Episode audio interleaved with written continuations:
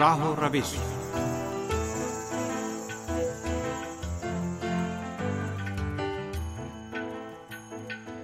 عزیز سامن پروگرام راہ و روش کے ساتھ حاضر خدمت ہیں تہا شمیم کا سلام قبول کیجیے۔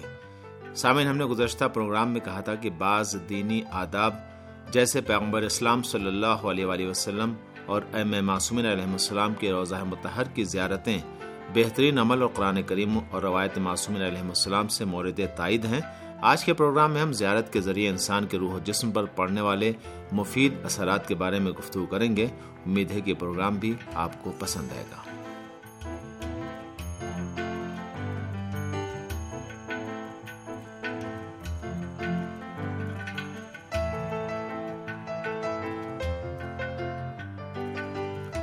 سامن زیارت اور مقدس مقامات پر حاضری سے انسان کے روح و جسم پر بہترین اثرات مرتب ہوتے ہیں جو انسان کو اضطراب و بے چینی جیسے احساسات سے نکال کر نفسیاتی سکون فراہم کرتے ہیں۔ تمام انسان صاحبان کمال اور صاحبان فضیلت سے رابطے کے بعد اس سکون اطمینان کو اپنے اندر محسوس کرتے ہیں۔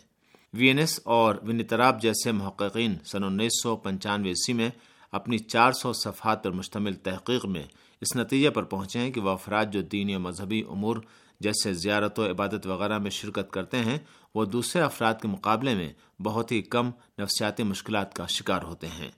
پہلوانی اور دولت شاہی دو ایرانی محققین نے بھی انسانوں کی نفسیاتی سلامتی میں زیارت کا کردار کے عنوان سے جو تحقیق انجام دی ہے، اس میں یہ محققین بھی اسی نتیجے پر پہنچے ہیں کہ دینی زیارت اور نفسیاتی سلامتی کے درمیان واضح اور روشن ہم آہنگی پائی جاتی ہے۔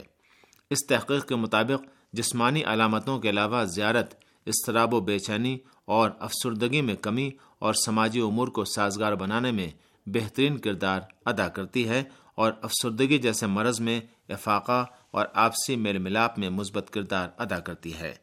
زائر زیارت کرتے وقت خدا عالم کی بارگاہ میں تقرب اختیار کرنے کے ساتھ ساتھ اپنے اندر سکون محسوس کرتا ہے اور حیجانی و اضطرابی کیفیت سے دور ہو جاتا ہے۔ بلاخر یہ عمر انسان کی نفسیاتی سلامتی میں بہت ہی زیادہ ممد و معاون ثابت ہوتا ہے۔ دینی امور کے ماہرین کی نظر میں زیارت، تلاوت قرآن کریم اور دعا نفسیاتی مشکلات سے دو چار افراد کے لیے نہایت ہی اکثیر اور جس میں انسانی پر بہترین اثرات مرتب کرتی ہیں۔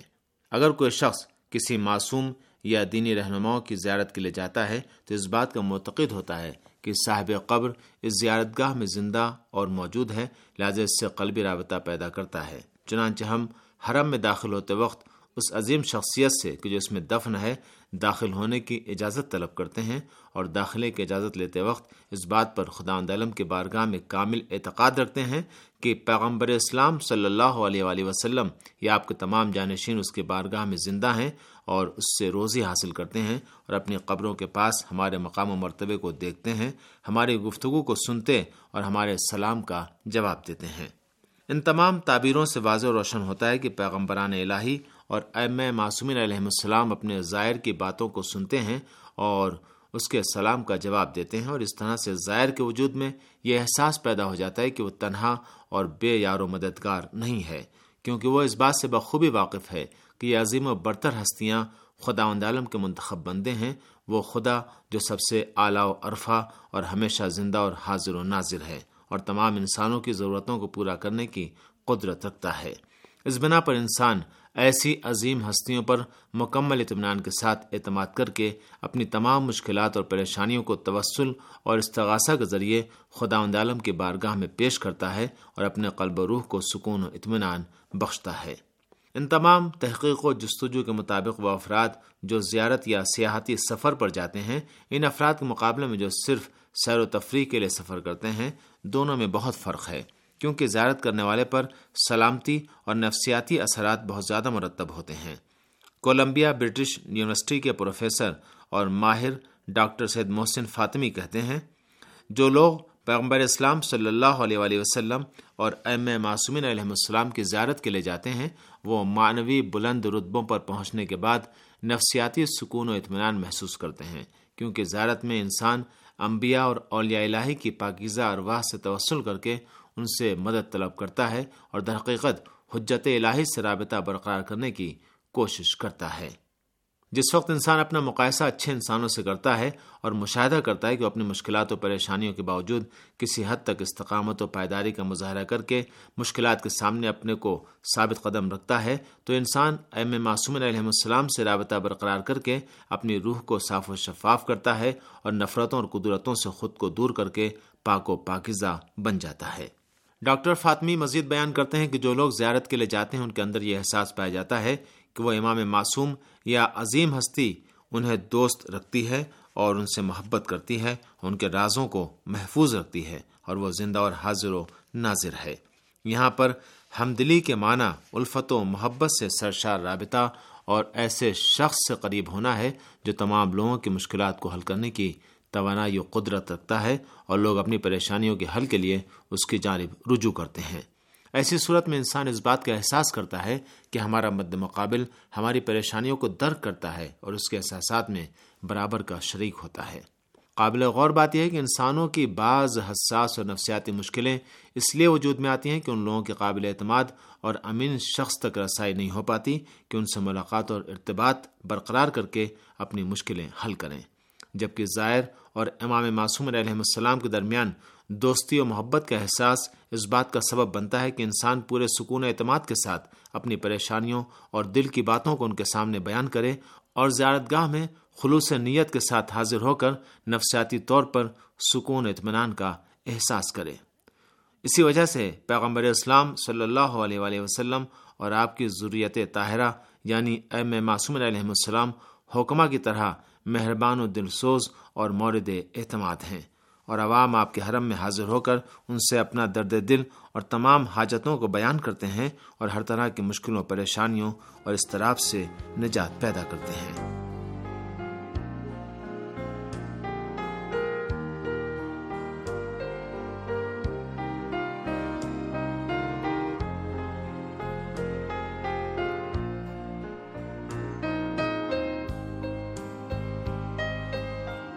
زیارت کے فوائد میں سے ایک اہم فائدہ انسانوں کے اندر آرزو کی امید جگانا ہے اور اگر انسان سے مستقبل کی امید کو سلب کر لیا جائے تو اس کی زندگی کا شرازہ بکھر جائے گا اور پھر وہ ہر طرح کی سائی و کوشش کرنے سے بیزار ہو جائے گا۔ ماہرین نفسیات کی نظروں میں مایوسی اور نا امیدی انسان کی نفسیاتی سلامتی کو خطرے سے دوچار کر دیتی ہے، جبکہ انسان نفسیاتی سلامتی کا خواہش مند ہوتا ہے۔ امید کی اتنی زیادہ اہمیت ہے کہ امکان پایا جاتا ہے کہ یہی امید مریض کو بیماروں سے نجات عطا کر دے۔ روایت میں آیا کہ جب بھی تم کسی بیمار شخص کی عیادت کے لیے جاؤ تو اسے سلامتی، شفا اور طول عمر کی امید دلاؤ۔ اگرچہ اسے یہ امید دلانا قضاء الہی میں مؤثر واقع نہ ہو، لیکن بیمار کو سکون و خوشی فراہم کرتی ہے اور اس کے سکون اطمینان کا باعث بنتی ہے۔ خدا عالم کے عظیم و منتخب بندوں کی زیارت انسان کو اعتماد نفس عطا کر کے اسے مایوسیوں اور نومیدیوں کے بھون میں غرق ہونے سے بچاتی ہے۔ انسان زیارت کے ذریعے اپنے نیک اور سعادت مند مستقبل کا امیدوار ہوتا ہے۔ زیارت کرنے والا بخوبی درک کرتا ہے کہ جس کی زیارت کے لیے آیا ہے، وہ بارگاہ خداوندی میں مقرب انسان ہے اور وہ خدا عالم کی بارگاہ میں ہمارے لیے طلب مغفرت اور سلامتی کی دعا کر سکتا ہے یا مشکلات اور پریشانیوں سے نجات کی راہ کو واضح کر سکتا ہے۔ ان تمام زیارت گاہوں میں سے ایک عظیم زیارت گاہ ایران کے شہر مشہد مقدس میں فرزند رسول حضرت امام علی رضا علیہ السلام کی ہے اور ایران اور بیرون ملک سے لاکھوں افراد مہربان و روف امام حضرت امام علی رضا علیہ السلام کی نورانی اور ملوکوتی بارگاہ میں زیارت کے لیے آتے ہیں اور امام علیہ السلام سے تجدید عہد کر کے اپنی ذاتی مشکلات کو بیان کرتے ہیں اور سنہرے مستقبل کی اپنے دلوں میں امید رکھتے ہیں۔ الیکسس کارل کہتے ہیں کہ دانشوروں، پہلوانوں اور پاک و پاکزہ افراد کے وجود میں کبھی ختم نہ ہونے والی مانوی قوت پائی جاتی ہے۔ یہ افراد دشت و بیابان میں مستحکم پہاڑوں کی طرح سر بلند ہیں اور ہمیں متوجہ کرایا ہے کہ دیکھو ہم کس درجہ بلندی تک پہنچ سکتے ہیں اور یہ اہداف و مقاصد کتنے عظیم ہیں کہ جو فطری طور پر انسانی شور سے ہم آہنگ ہے صرف ایسے ہی افراد ہماری ذاتی زندگی کی مانوی غذا کو پورا کر سکتے ہیں۔ یقیناً فرزند رسول حضرت امام علی رضا علیہ السلام کی ذات والا صفات کبھی بھی ختم نہ ہونے والی معنوی قوت سے سرشار ہے۔ آپ کے قول کے مطابق امام روشن و منور اور چمکتا ہوا چاند اور روشن ستارہ ہیں کہ جو تاریخی و ظلمت میں راستے کے تلاش میں بھڑکنے والوں کے لیے مشل نور ہیں۔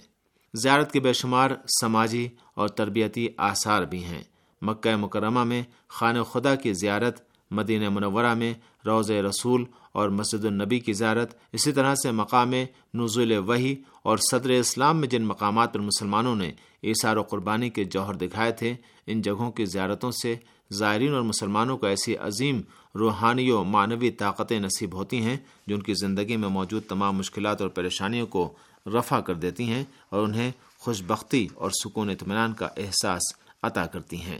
عصر حاضر میں بہت سے ڈاکٹر اور ماہرین نفسیات اس بات کے معتقد ہیں کہ معنویات پر عقیدہ جیسے دعا، ذکر اور توسل جسمانی اور روحانی بیماریوں کی بہبودی میں بہت زیادہ اثرات مرتب کرتے ہیں۔ ان معنوی اثرات کے جلووں کو ان لوگوں میں مشاہدہ کیا جا سکتا ہے جو خانہ خدا، بارگاہ رسول و خدا اور ایم معصومین علیہ السلام کی زیارتوں سے مشرف ہو کر واپس پلٹے ہیں۔ یہ وہ عظیم ہستیاں ہیں جن سے خدا عالم نے ہر طرح کی پلیدی اور نجاست کو دور رکھا ہے اور علم تقوا کے لحاظ سے خدا عالم کے نزدیک بلند مقام و مرتبے پر فائز ہیں۔ جیسا کہ سورہ احزاب کی تینتیسویں آیت میں ہم پڑھتے ہیں، بس اللہ کا ارادہ یہ ہے کہ اے اہل بیت رسول، تم سے ہر برائی کو دور رکھے اور اس طرح پاک و پاکیزہ رکھے جو پاک و پاکیزہ رکھنے کا حق ہے۔ اس بنا پر وہ افراد جو پیغمبر اسلام صلی اللہ علیہ وآلہ وسلم اور ام معصومین علیہ السلام کی قبروں کی زیارت کے لیے جاتے ہیں، وہ ہر چیز سے پہلے انہیں پاک و طیب اور خدا کے منتخب سمجھتے ہیں اور اپنی تمام تر مادی و معنوی مشکلات کو ان کے سامنے بیان کر سکتے ہیں اور خدا عالم کے پاس اپنی شفاعت کا مطالبہ بھی کر سکتے ہیں۔ در حقیقت یہ سورہ معدہ کی پینتیسویں آیت پر عمل کرنا ہے، جس میں ارشاد ہوتا ہے، ایمان والو، اللہ سے ڈرو اور اس تک پہنچنے کا وسیلہ تلاش کرو اور اس کی راہ میں جہاد کرو کہ شاید اس طرح کامیاب ہو جاؤ۔ یہاں مومنین سے مطالبہ کیا گیا ہے کہ خدا عالم سے قربت کے لیے وسیلہ فراہم کرو اور ان وسائل میں عظیم وسیلہ بزرگان دین ہیں جو خدا عالم کی بارگاہ بے نیاز میں عظیم مرتبے پر فائز ہیں۔ اسی طرح سے بزرگان دین کے روزہ منور میں حاضری بھی سکون و اطمینان، روحانی سکون اور امید افزا ہے اور یہ عمل زائرین کو ایسی قوت اور معنویت عطا کرتا ہے جسے زیارت کرنے والا اپنے وجود میں ہمیشہ محسوس کرتا ہے۔ سامنے اسی کے ساتھ ہی اس پروگرام کا وقت اب یہیں پر اپنے اختتام کو پہنچتا ہے۔